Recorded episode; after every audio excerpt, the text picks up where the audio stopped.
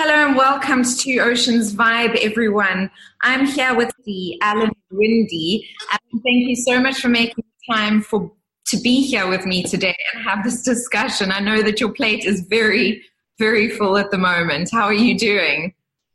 No, it's great. Uh, I'm actually coming to you from uh, home because two days ago as we're asking how many business people to do. And uh, so, been running meetings, uh, connecting in everything via remote control, every app you can think of, every uh, social media platform you can think of. But so far, so good.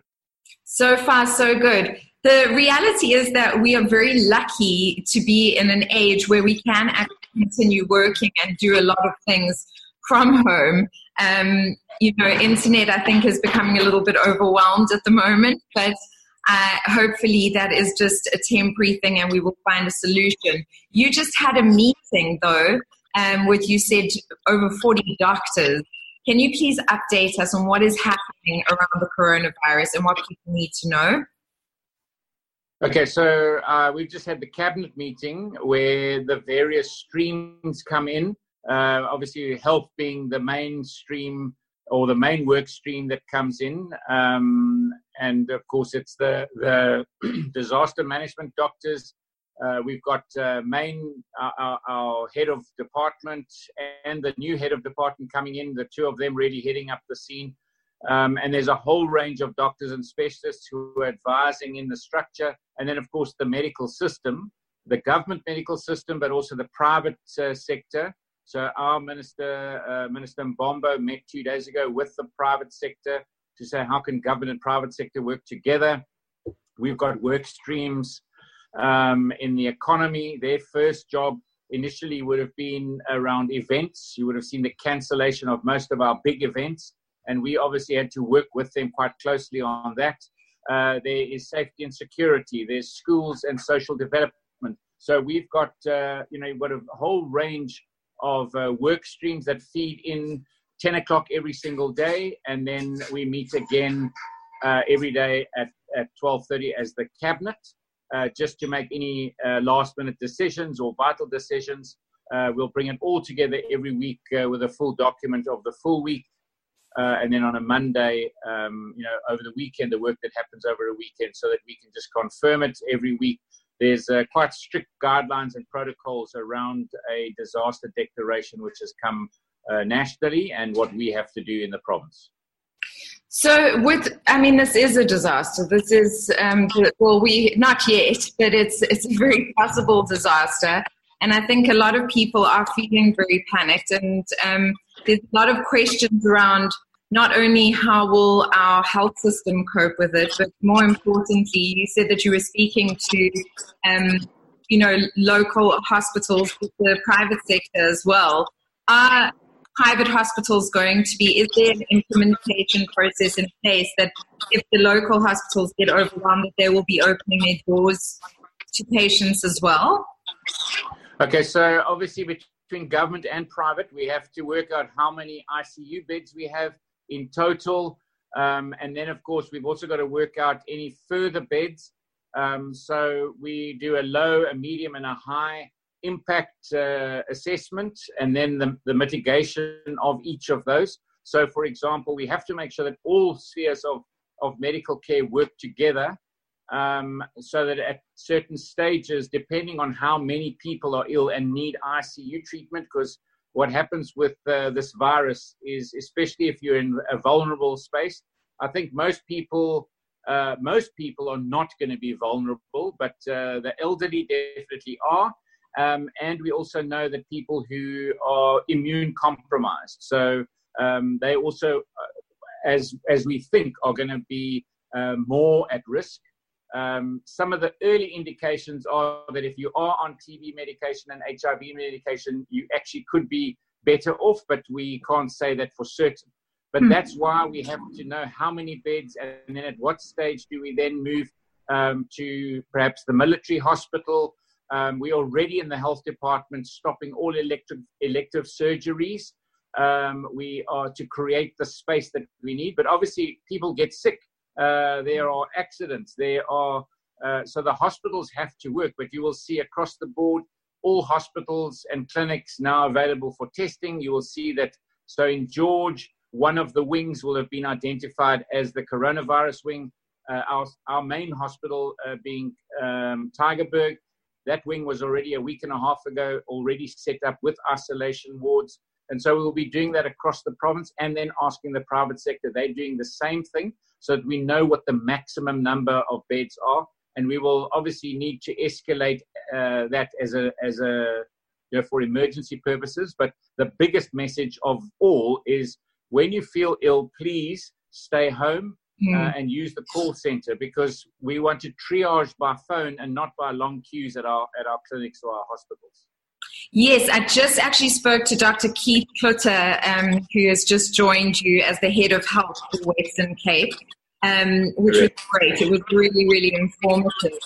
Um, he's also said everybody stay home. And it's been quite an interesting response because some people are going, oh, this is actually quite wonderful. It means family time. It means coming together as a community. Other people are ignoring it completely and still going to bars and still carrying on like nothing has actually changed. Um, there's two questions here. Why are bars and restaurants not being limited in their in in their trade at the moment. Um, if we do need to keep distances of at least a meter and a half to two meters, um, is that going to be implemented, or are you guys looking at what what is going to play out over the next two weeks before you implement anything further? Okay, so the regulation is implemented. It is uh, current. Um, every restaurant, it's now it's 50 people. You can't have more than 50 people in your restaurant. You have to make sure that you've got proper spacing and you cannot serve alcohol after six o'clock in the evening. Um, your restaurant can continue. Uh, people have to eat, uh, but you. But this is this is a massive exercise in um, civil responsibility in civil society. Yeah. Um, we all need to take responsibility ourselves. The person that says, "Well, I don't care and they're going to carry on as normal, that person is putting someone else's mother or grandmother at risk because if that person becomes the carrier, that person is going to spread the virus and then obviously put more people uh, at risk. And that's why it is it is said right now, please, we need to work from home if we can. And the reason we work from home is that those that can't work from home are given more space and are at less risk because a nurse has to go to work, a yeah. doctor has to go to work.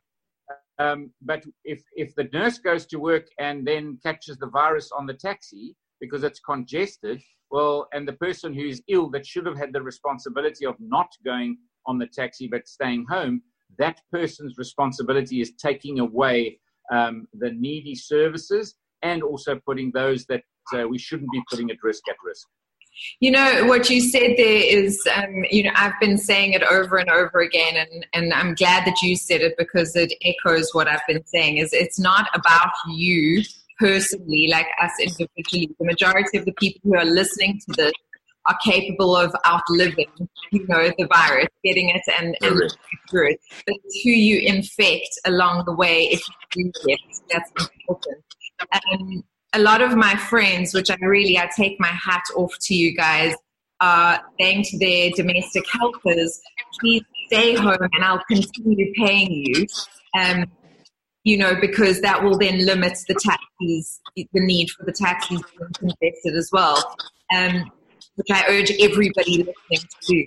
Um, even if it's for two weeks, just give your house cleaning a break and whoever is helping you out and just keep paying them though is the government looking at because this could potentially have a massive impact on our economy? Are there any tax breaks, support, anything that the government is looking at, and when will we know about that, and what is it, if there is anything already?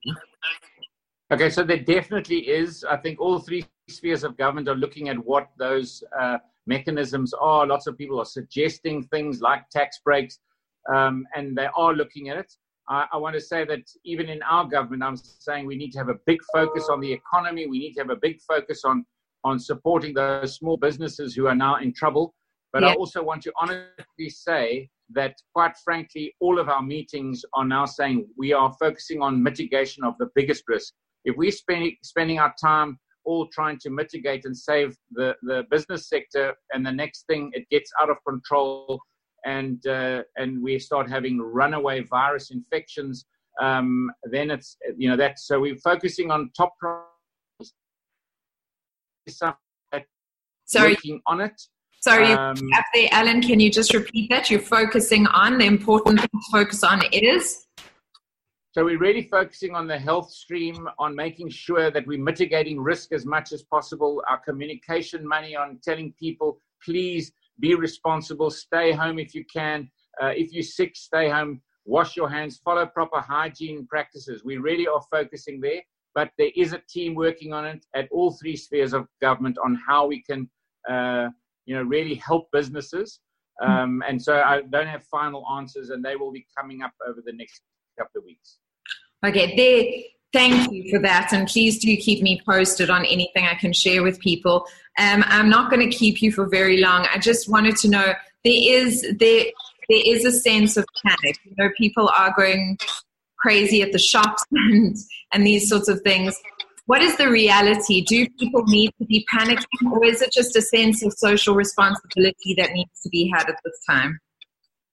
Okay, really, we must not get into a panic space. Every, uh, uh and I must say, I want to congratulate the entrepreneurs who are trying to create uh, and think think innovatively and create a space that we can still get our products that we need, that we can still, uh, you know, be resilient and sustainable as a region um, it doesn't help the next uh, South African if you buy, you know, the last 55 hand sanitizers on the shelf. We need to be pulling through this together. Um, the it's interesting. So businesses are busy manufacturing hand sanitizer instead of gin, or you know, they they are becoming creative and innovative. We have amazing entrepreneurs. Um, I really want them to think about how we're going to create solutions for so many of our problems. But we also need to be responsible. We don't need to panic and think about your fellow citizen as we go through this together. This is about uh, social distancing, but also solidarity. Um, we've got to do this together. If uh, if this is about individuals, we will all go down. Completely agreed. Um, I know this is a terrible situation to be faced with, but can you see some silver lining coming from the situation? Okay, so I think internationally we're already seeing um, you know things changing in China.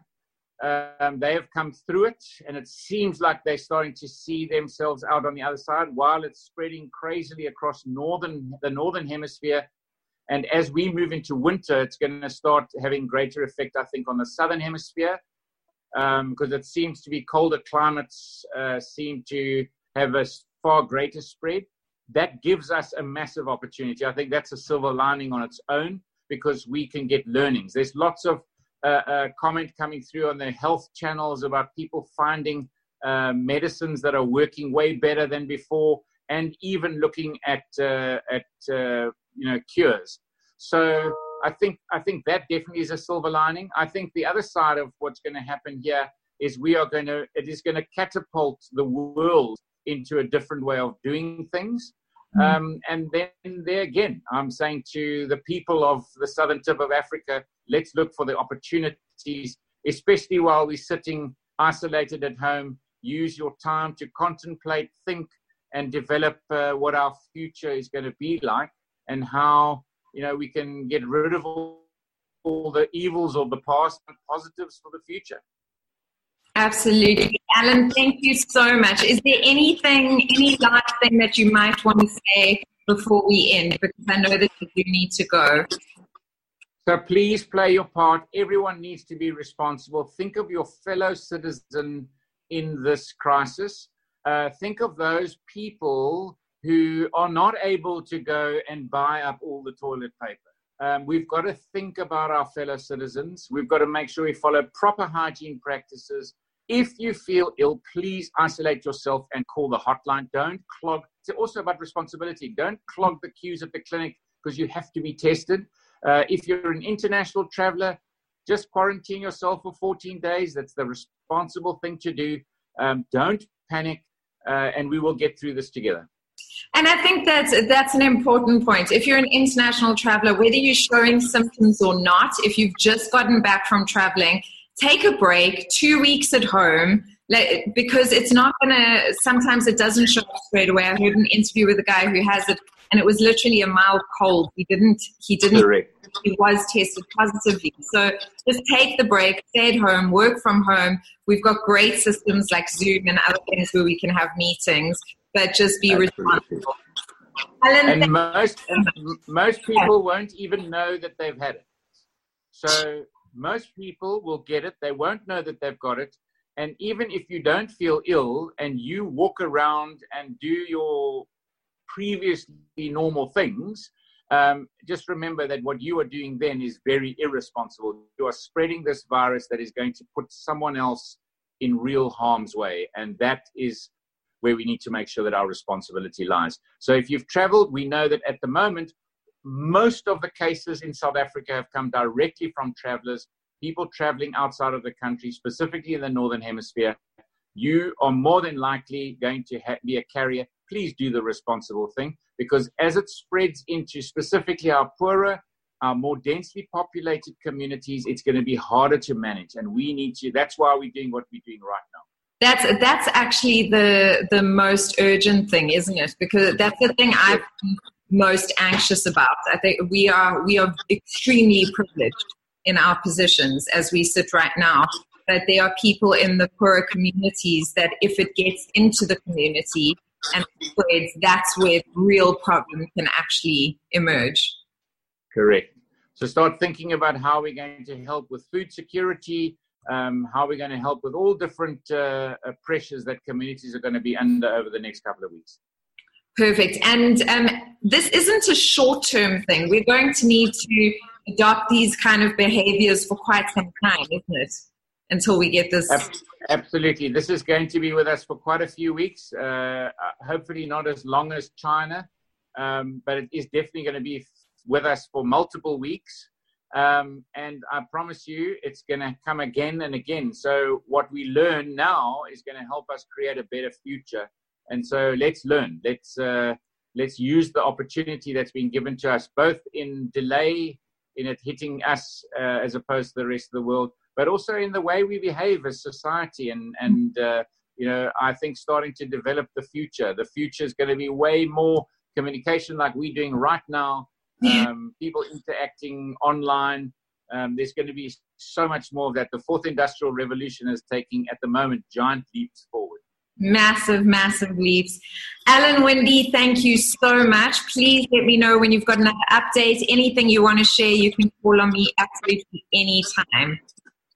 Will do. Thank you. All Have the best. Day. Have a great day. Bye.